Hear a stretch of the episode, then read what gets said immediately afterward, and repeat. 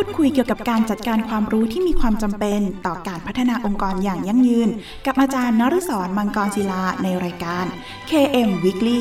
ทุกวันอาทิตย์เวลา 14 นาฬิกาถึง 14 นาฬิกา 30 นาทีทางสถานีวิทยุมหาวิทยาลัยเทคโนโลยีราชมงคลพระนคร FM 90.75 MHz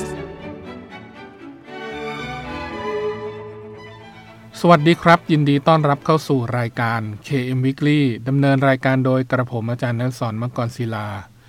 กับรายการที่จะมาร่วมพูดคุยเกี่ยวกับการจัดการความรู้ ที่มีความจำเป็นต่อการพัฒนาองค์กรอย่างยั่งยืน พูดคุยกันเป็นประจำทุกวันอาทิตย์ เวลา 14นาฬิกาถึง 14นาฬิกา30นาทีทางสถานีวิทยุ มหาวิทยาลัยเทคโนโลยี ราชมงคลพระนคร RMUTP Radio FM 90.75คลื่นสังสมปัญญาพัฒนาสังคมครับ คุณผู้ฟังสามารถรับฟังรายการของเราแบบสดๆ ผ่านทาง FM 90.75 ได้แล้ววันนี้นะครับ โดยคุณผู้ฟังสามารถรับฟังรายการของเรานะครับ แบบออนไลน์ พร้อมกันทั่วโลก พร้อมกันทั่วโลกนะครับ ผ่านทางเว็บไซต์ radio.imutp.ac.th หรือสามารถรับฟังผ่านทางคอมพิวเตอร์อุปกรณ์สมาร์ทโฟนได้แล้ววันนี้ครับ นอกจากนี้คุณผู้ฟังยังสามารถฝากคำถาม หรือข้อสงสัยต่างๆนะครับ ผ่านทางกระดานสนทนาในเว็บไซต์ ของทางสถานีที่ radio.rmutp.ac.th หรือจะโทรศัพท์เข้ามาก็ได้ครับ ที่หมายเลขโทรศัพท์ 02 665 3891 หรือทางโทรสารที่หมายเลข 02-282-5550 รวมทั้งอีเมลของทางสถานีครับที่ radio at imutp.ac.th หรือถ้าไม่สะดวกช่องทางใดเลยนะครับ ท่านสามารถเขียนเป็นจดหมาย หรือปริศนียบัตร เพื่อติชมรายการได้นะครับ โดยเขียนถึงรายการ KM Weekly สถานีวิทยุมหาวิทยาลัยเทคโนโลยี ราชมงคลพระนคร เลขที่ 399 ถนนสามเสน เขตดุสิต กรุงเทพ 10300 และเมื่อทางรายการได้รับข้อคำถามต่างๆ เหล่านั้นแล้วนะครับ จะดำเนินการหาคำตอบมาให้คุณผู้ฟังทันทีครับ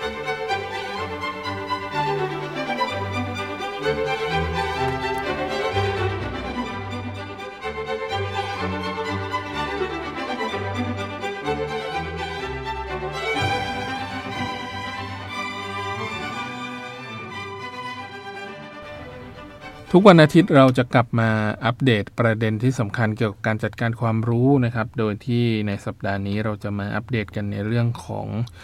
การวิเคราะห์การตอบสนองของผู้ใช้กันครับ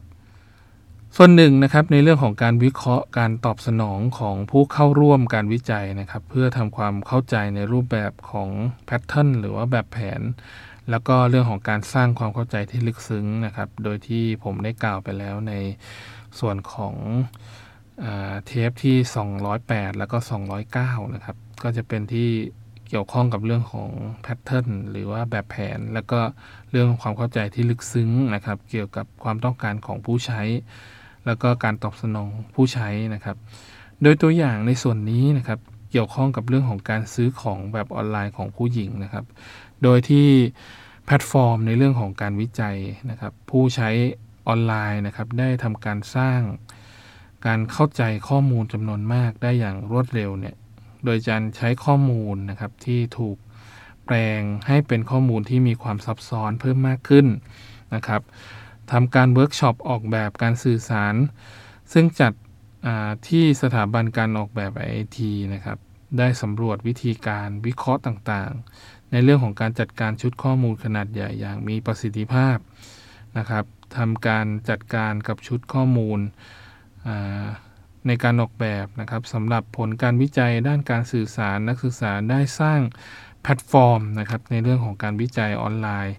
ที่รวบรวมชุดข้อมูลขนาดใหญ่นะครับ เกี่ยวกับการใช้อินเทอร์เน็ต ในการดูแลครอบครัวของผู้หญิงวัยทำงานนะครับ โดยทีมงานได้ทำการดาวน์โหลดข้อมูลดิบนะครับจากฐานข้อมูลแบบออนไลน์ลงไปนะครับในโปรแกรม Excel นะครับเพื่อวิเคราะห์แล้วก็ ตอบสนองผู้ใช้งาน โดยที่นักศึกษาแต่ละคนก็จะทำการพูดคุย แลกเปลี่ยนมุมมองต่างๆนะครับที่เขาต้องการทำความเข้าใจในข้อมูลส่วนนั้นนะครับ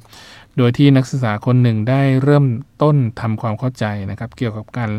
เลือกซื้อสินค้าออฟไลน์ แล้วก็ออนไลน์ว่า ใครคือผู้ซื้ออะไรเป็นสิ่งที่มักจะเลือกซื้อ แล้วก็พวกเขามักจะเลือกซื้อให้กับใคร นะครับสามคำถามนี้ก็จะถูกตั้งเป็นตัวกรองข้อมูลแรกในสเปรดชีตนะครับเขาก็จะทำการวิเคราะห์การตอบสนองของผู้ใช้งานจากคำถามที่ว่า ผู้หญิงมักจะซื้อของให้กับใคร และจะเริ่มต้นใช้โค้ดสีกับข้อมูล โดยตั้งกลุ่มนะครับที่ชื่อว่าตัวชั้นนะครับ ใช้โค้ดสีเขียว ในกรณีที่ซื้อของให้ตัวเอง ตั้งกลุ่มชื่อว่าพวกเรา ใช้โค้ดสีน้ำเงินนะครับ แล้วก็ในกรณีที่ซื้อของให้ครอบครัว ความเข้าใจที่ลึกซึ้งที่ได้จากผู้หญิงในแต่ละช่วงชีวิตนะครับ แสดงให้เห็นถึงภรรยาที่ยังสาวนะครับ เลือกซื้อของให้ตนเอง แล้วก็สามีในระยะเวลาที่เท่า ๆกันนะครับ โดยที่คุณแม่ที่มีลูกเล็ก ต้องการความยืดหยุ่นในการเลือกซื้อของแบบออนไลน์นะครับ รวมไปถึงของคุณยายที่มี ความสำคัญนะครับต่อจิตใจนะครับที่มีอายุต้องการเลือกซื้อ ใช้กับผู้อื่นมากกว่าที่จะเลือกซื้อมาใช้เองนะครับ ก็จะใช้โค้ดสีที่สามารถอธิบายการตอบสนองทำให้เกิดการเห็นพฤติกรรมการเลือกซื้อของกลุ่มที่เรียกว่าตัวชั้นนะครับ เทียบกับพวกเรานะครับ ซึ่งมันจะช่วยสนับสนุน แนวคิดการออกแบบหรือว่า design concept ให้กับผู้บริโภคกลุ่มตัวชั้นนะครับ ในการพัฒนาร้านค้าขนาดกลางขึ้นนะครับ เพื่อเป้าหมายแนวคิดที่เกี่ยวกับเรื่องของการช่วยให้ผู้บริโภค กลุ่มตัวฉันเนี่ยสามารถเชื่อมต่อกับครอบครัว แล้วก็เพื่อนของพวกเขาให้ได้รับข้อเสนอที่ดี แล้วก็มีคุณภาพ แล้วก็เป็นเป็นสิ่งที่ทำให้รู้สึกดีนะครับ ในเรื่องของการพัฒนาเกี่ยวกับผู้บริโภคนะครับ โดยที่ประโยชน์ที่ได้จากการวิเคราะห์ การตอบสนองของผู้ใช้นะครับ ก็คือเป็นการวิเคราะห์ระบบการจัดการข้อมูลขนาดใหญ่ ช่วยให้เกิดความสามารถในเรื่องของการให้เหตุผลทางการวิจัย แล้วก็ง่ายต่อการเข้าถึงข้อมูลนะครับเพื่อให้เห็นถึงแบบแผนนะครับ แล้วก็ที่สำคัญสำหรับวิธีการนี้นะครับ ใช้เทคนิคการสร้างภาพจากข้อมูล อย่างเช่นสีนะครับ หรือขนาดในการวิเคราะห์ชุดข้อมูลขนาด ใหญ่นะครับที่มีการสำรวจตามแบบสอบถาม หรือการสัมภาษณ์ผู้ใช้งาน แล้วก็วิธีการวิจัยอื่นๆนะครับ รวมถึงข้อมูลที่เป็นข้อมูลจากการวิจัยด้านชาติพันธุ์นะครับ อย่างเช่น สิ่งที่ผู้ใช้งานนะครับพูด โดยจะนำข้อมูลนั้นไปป้อนใน spreadsheet นะครับ เพื่อจัดการข้อมูลโดยใช้ตัวกรองคีย์เวิร์ดแล้วก็จำแนกข้อมูลลงไปในแถบ หรือคอลัมน์ต่างๆนะครับ แล้วก็ใช้สีต่างๆ ให้กับข้อมูลเพื่อกำหนดรูปแบบนะครับ ซึ่งจะช่วยให้เห็นถึงแบบแผนจากข้อมูลหรือการกันกรองความเข้าใจที่ลึกซึ้งออกมาด้วยนะครับ โดยในส่วนต่อไปนี้นะครับ ผมจะอธิบายเกี่ยวกับเรื่องของขั้นตอนนะครับ ในวิธีเรื่องของการวิเคราะห์ การตอบสนองของผู้ใช้งานนะครับ โดยส่วนแรกก็จะเป็นเรื่องของการรวบรวมข้อมูล การวิจัยผู้ใช้งานลงไปใน Spreadsheet นะครับ อย่างเช่น Excel นะครับ ก็จะทำการรวบรวมแบบสอบถาม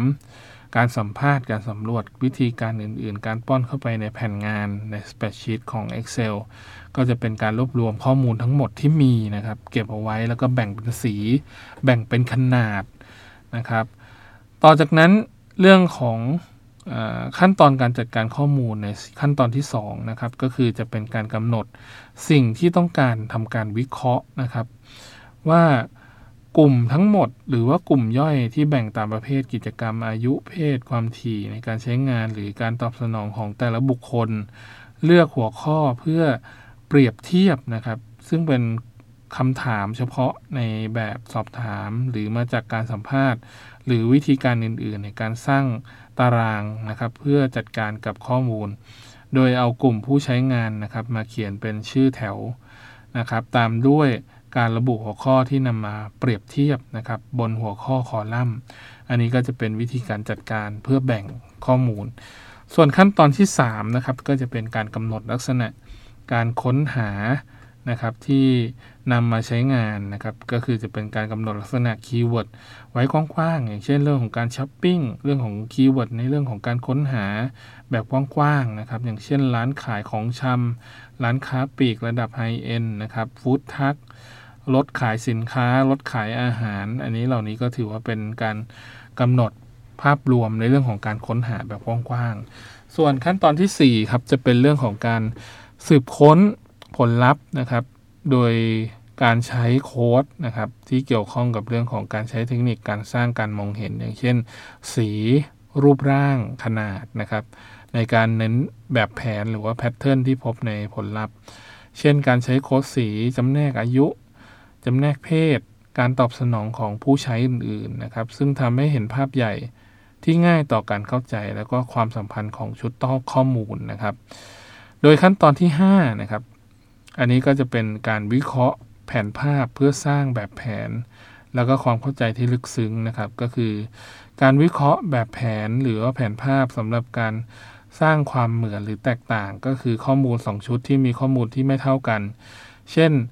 แผนภาพเปรียบเทียบนะครับ ช่วงอายุที่แตกต่างกันของผู้หญิงนะครับ ก็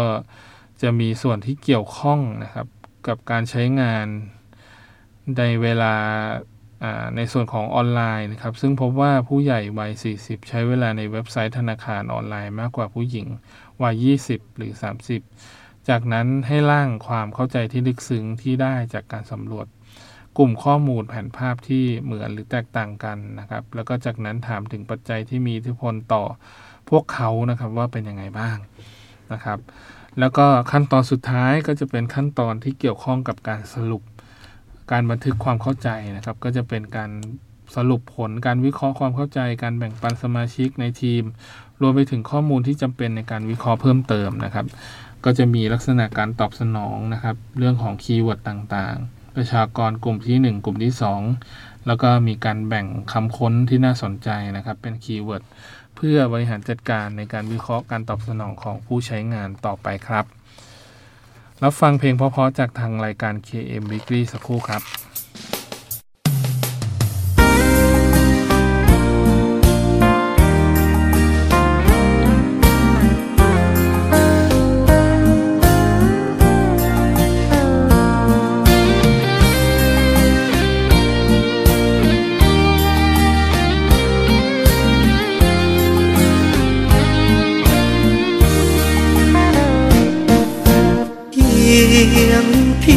ได้พบศบตา น้องมา เที่ยวที่วอสอปอนางฟ้าคงจำแรงมาล่อใจพี่จอ แม่นวลละอ้อไฟฝัน ใจบึงไปถึงที่รัก สองเราฝ่าฝา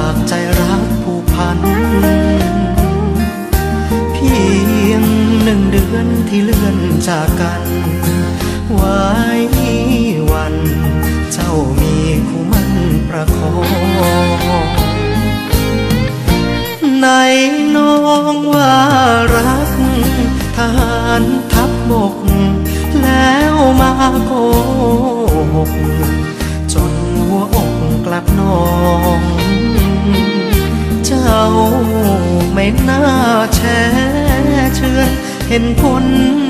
ละเรือน มีเงินมีทองแง่งเดียวบางเดียว ไม่เหลียวมามองเงินเดือนให้น้อง ก็น้อยเต็มทีลืม ลืมทานเนิน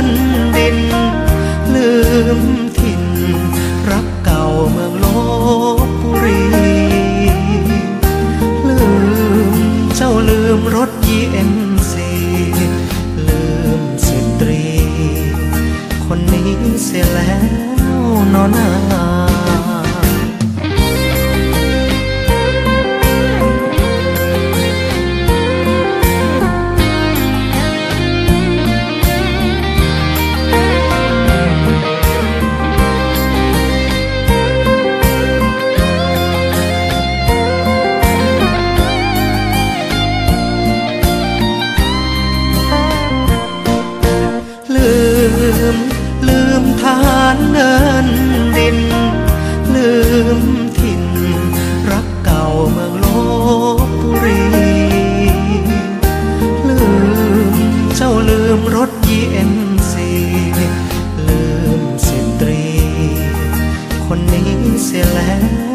の中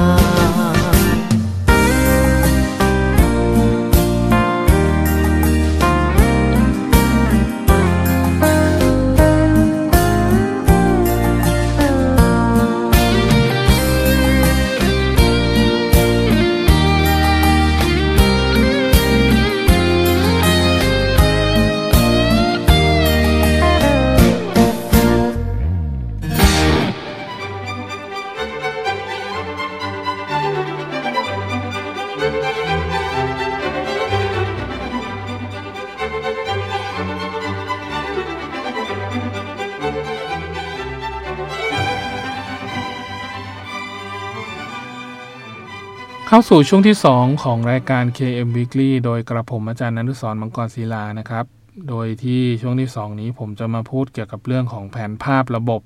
ERAF กันครับ โดยการแสดงแผนภาพและการวิเคราะห์แบบ entity ความสัมพันธ์คุณลักษณะและการไหลของข้อมูลนะครับ ที่เกิดขึ้นในลักษณะของแผนภาพระบบ ERAF นะครับ ก็สามารถยกตัวอย่างได้ในกลุ่มของ สมาคมฮอกกี้นะครับ NHL ที่เป็นสมาคมฮอกกี้น้ำแข็งของสหรัฐนะครับเขาก็ได้ใช้วิธีการในการคำนวณวิธีการแบบนี้นะครับ อย่างเช่นเรื่องของแฟนกีฬาคืออะไร สิ่งใดที่กระตุ้นให้บุคคลมีส่วนร่วมกับกีฬาอย่างมืออาชีพ ทีมนักศึกษาจากสถาบันของ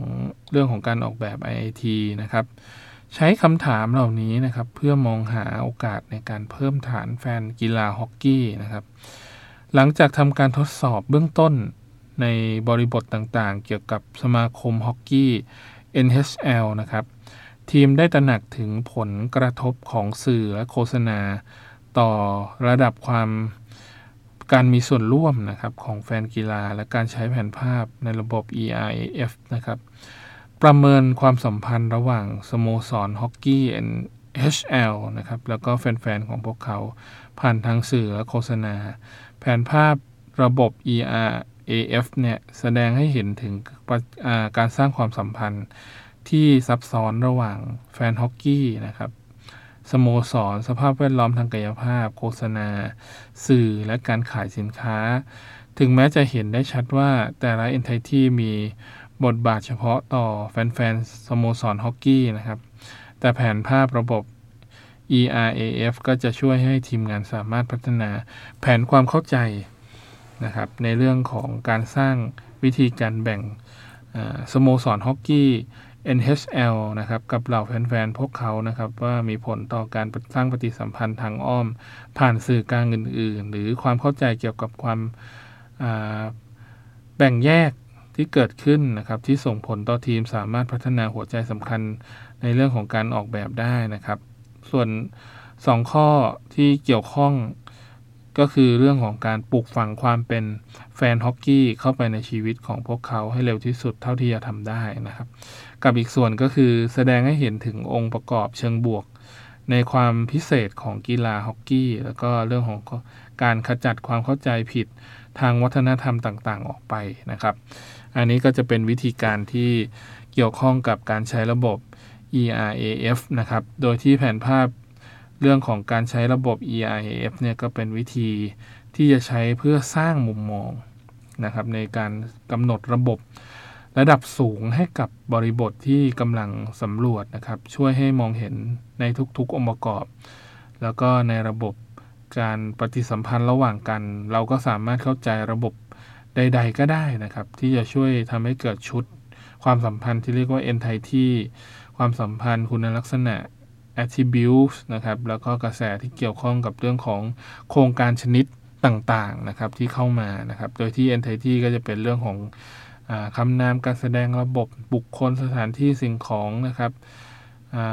ไม่ได้เกี่ยวข้องกับอาจจะเกี่ยวข้องกับ ตัวโครงการนะครับ นักเรียนโรงเรียนหนังสือ ถ้าเป็นนามธรรมก็อย่างเช่น โครงการปัญหาหรือเป้าหมาย ก็จะเป็นสามารถเป็นได้ทั้งรูปนามธรรม แล้วก็เป็นรูปธรรมนะครับ แล้วก็เรื่องของความสัมพันธ์นะครับเป็นไทที่สามารถเชื่อม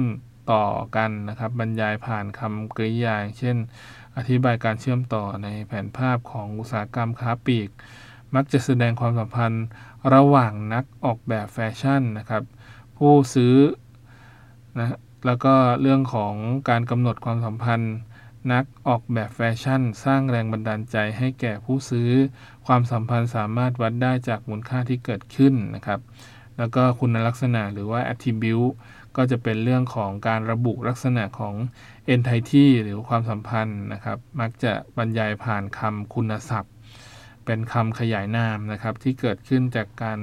บอกประเภทนะครับ ที่เป็นคุณลักษณะเชิงคุณภาพ อย่างเช่น ชื่อแบรนด์ความเข้าใจความชอบไม่ชอบ คุณลักษณะเชิงปริมาณ เช่นอายุขนาดราคาระยะเวลานะครับแล้วก็ตัวที่สำคัญอีกตัวหนึ่งก็คือเรื่องของการไหลหรือ flow นะครับก็จะเป็นความสัมพันธ์โดยตรงระหว่าง entity นะครับก็เหมือนกับคำบุพบทนะครับที่ชี้ให้เห็นที่ไปและที่มาก่อนและหลังหรือในและนอก มักจะอยู่ใน 2 รูปแบบก็คือการไหลชั่วคราวนะครับ ก็คือเป็นการชี้ให้เห็นถึงลำดับเหตุการณ์ หรือว่าเชื่อมโยงของเวลากับการไหลแบบกระบวนการนะครับ ซึ่งแสดงสิ่งที่ทำการป้อนเข้าในผลลัพธ์นะครับ ก็คือจะเป็นลูปการตอบสนองหรือกระบวนการของคู่ขนานที่ชี้ให้เห็นถึงเรื่องของการเคลื่อนที่ผ่านไป ในระบบนะครับได้อย่างไรนะครับ โดยที่ภาพในระบบ ERAF ก็จะเป็นการทำงานใน 2 ระดับก็คือจะเป็นการวิเคราะห์ข้อมูลที่รวบรวมจากงานวิจัยนะครับ มารวมกันในแผนภาพ ระบบเดียว แล้วก็อีกส่วนหนึ่งก็จะทำการวิเคราะห์ แล้วก็ทำการศึกษาจุดสำคัญต่างๆ ในแผนภาพที่มีอยู่ให้ปรากฏขึ้นนะครับ หรืออ ปัญหาที่อาจจะเกิดขึ้นความไม่สมดุล entity ที่ตกหล่นไปนะครับ หรือว่าช่องว่างต่างๆ อันนี้ก็จะเป็นประเด็นปัญหาในเรื่องของการทำแผนภาพระบบ EIAF นะครับ โดยขั้นตอนนะครับที่สามารถกระทำได้นะครับ ในส่วนแรกก็คือเราจะต้องระบุ entity ของระบบหรืออส่วนที่เป็นระบบการบรรยายคำนามที่เกี่ยวข้องในการเชื่อมโยงนะครับ อย่างเช่นรวบรวม เฉพาะ entity ที่มีความสำคัญต่อโครงการนะครับ ในขณะที่ระบุ entity ต่างๆนะครับ ให้คิดคำนามนะครับที่ใช้ระบบเก็บไว้ในใจนะครับ อย่างเช่นเรื่องของการสร้างความครอบคลุมบริบทที่ต้องการในการวิเคราะห์นะครับ แล้วก็วาดวงกลม แสดง entity เหล่านั้น แล้วก็จัดประเภทให้มันนะครับ ส่วนขั้นตอนที่ 2 ก็จะเป็นการกำหนดความสัมพันธ์ แล้วก็การไหลระหว่าง entity นะครับ ก็คือ ขีดเส้นเชื่อมความสัมพันธ์ แล้วก็ทิศทางการไหลของแผนภาพนะครับ ใส่ลงไปใส่ป้ายข้อความนะครับ เพื่ออธิบายความสัมพันธ์และการไหลของข้อมูลเหล่านั้น ส่วนที่ 3 นะครับ ก็จะเป็นการกำหนดคุณลักษณะของ entity นะครับ ก็จะเป็นการระบุ คุณลักษณะที่มีความสัมพันธ์ต่อความเข้าใจที่เกิดขึ้นนะครับ จากคุณลักษณะในวงกลมที่เล็กกว่านะครับ แล้วก็เพิ่มป้ายชื่อกำกับสำหรับการวิเคราะห์โดยละเอียด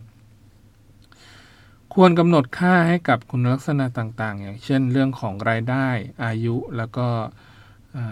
ข้อมูลทางประชากรศาสตร์ต่าง ๆ นะครับ ก็จะถือว่าเป็นคุณลักษณะของ entity ที่สำคัญ แล้วก็ ขั้นตอนสุดท้ายนะครับไอ้ขั้นตอนที่ 4 ครับโทษทีครับ ก็จะเป็นขั้นตอนเรื่องของการกลั่นกรอง แผนภาพเครือข่ายนะครับ แผนภาพที่เกี่ยวข้องกับการสร้างบริบทในรูปของกลุ่มที่เป็น entity และความสำคัญ ความสัมพันธ์ คุณสมบัติลักษณะการไหลนะครับที่เกิดขึ้นพิจารณาจากแผนภาพใหม่นะครับ ก็เพื่อให้เกิดความมั่นใจว่าที่มองเห็นทุก องค์ประกอบได้ครอบคลุม สามารถอธิบายแผนภาพ ระบบได้นะครับที่เกี่ยวข้องกับเรื่องของการวิเคราะห์แผนภาพ ก็คือจะเป็นการศึกษาแผนภาพ ระบบ ERAF นะครับในการวิเคราะห์ในขั้นตอนที่5เนี่ยก็จะเป็นเรื่องของการพิจารณาแผนภาพ ในระบบใหม่นะครับ มองหาข้อมูลข้อผิดพลาด ความไม่เชื่อมโยง หรือว่า entity หรือความสัมพันธ์ที่มองอยู่ข้ามไป หรือเป็นแง่มุมอื่น ๆนะครับ ที่ระบบไม่ไม่มีปัญหาหรือมีศักยภาพเพียงพอนะครับ แล้วก็ไม่ทำให้เกิดปัญหาในการเชื่อมโยงหรือว่าเชื่อมต่อกัน อันนี้ก็จะเป็นวิธีการหนึ่งในการวิเคราะห์นะครับ หรือว่าถ้าในกรณีที่เกิดปัญหา ก็จะต้องมีการเขียนรายงานนะครับ ข้อบกพร่องต่างๆ ที่เกิดขึ้นจากการทำระบบนั้น หรือว่ามองหาเกี่ยวกับเรื่องของ ความสัมพันธ์ที่เกิดขึ้นนะครับระหว่างกัน เนื่องจากว่าในขั้นตอนที่5เนี่ยเป็นขั้นตอนที่ได้มาซึ่งผลของการวิเคราะห์นะครับทำให้เกิดผลลัพธ์นะครับ ในส่วนของขั้นตอนที่6นะครับเราก็จะต้องทำการหารือกันระหว่างแผนกนะครับ เพื่อสกัดข้อมูลเชิงลึกออกมานะครับ มันจะมีจุดใหญ่ ๆ นะครับ ที่ยังไม่ได้เชื่อมต่อกัน แล้วก็มีโอกาสในการสร้าง entity ใหม่ๆ เพิ่มขึ้น ก็สามารถที่จะสร้างความสัมพันธ์ใหม่ ๆ ที่กำหนดค่าใหม่นะครับ แล้วก็มี entity ที่อ่อนแอหรือต้องการความใส่ใจเพิ่มมากขึ้นนะครับ เน้นเรื่องของการแบ่งปันมุมมอง และความเข้าใจให้เกิดขึ้นกับสมาชิกในทีม รวมถึงเรื่องของการพัฒนาแผนปฏิบัติงานในขั้นตอนต่อไปด้วยครับ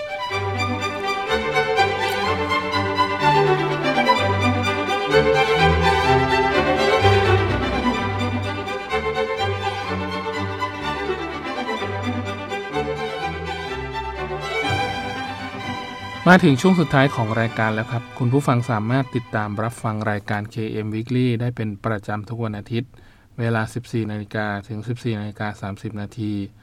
และถ้าหากมีข้อสงสัยนะครับ รวมถึงอยากติชมแนะนำรายการ คุณผู้ฟังก็สามารถโทรศัพท์เข้ามาที่หมายเลขโทรศัพท์ 02 665 3891 หรือทางโทรสารหมายเลข 02 282 5550 รวมทั้งอีเมล radio at rmutp ac th และทางจดหมายหรือไปรษณียบัตรนะครับ โดยเขียนถึงรายการ KM Weekly สถานีวิทยุมหาวิทยาลัยเทคโนโลยี ราชมงคลพระนคร เลขที่ 399 ถนนสามเสน เขตดุสิต กรุงเทพ 10300 และกลับมาติดตามรายการ KM Weekly ได้ใหม่ครับ ทุกวันอาทิตย์เวลา 14นาฬิกา ถึง 14นาฬิกา30 นาทีครับ ขอบคุณสำหรับการติดตามรับฟังสำหรับวันนี้ต้องลาคุณผู้ฟังไปก่อนครับ พบกันใหม่ตอนต่อไปสำหรับวันนี้สวัสดีครับ ร่วมพูดคุยเกี่ยวกับการจัดการความรู้ที่มีความจำเป็นต่อการพัฒนาองค์กรอย่างยั่งยืน กับอาจารย์นฤศรมังกรศิลาในรายการ KM Weekly ทุกวันอาทิตย์เวลา 14 นาฬิกาถึง 14 นาฬิกา 30 นาทีทางสถานีวิทยุมหาวิทยาลัยเทคโนโลยีราชมงคลพระนคร FM 90.75 MHz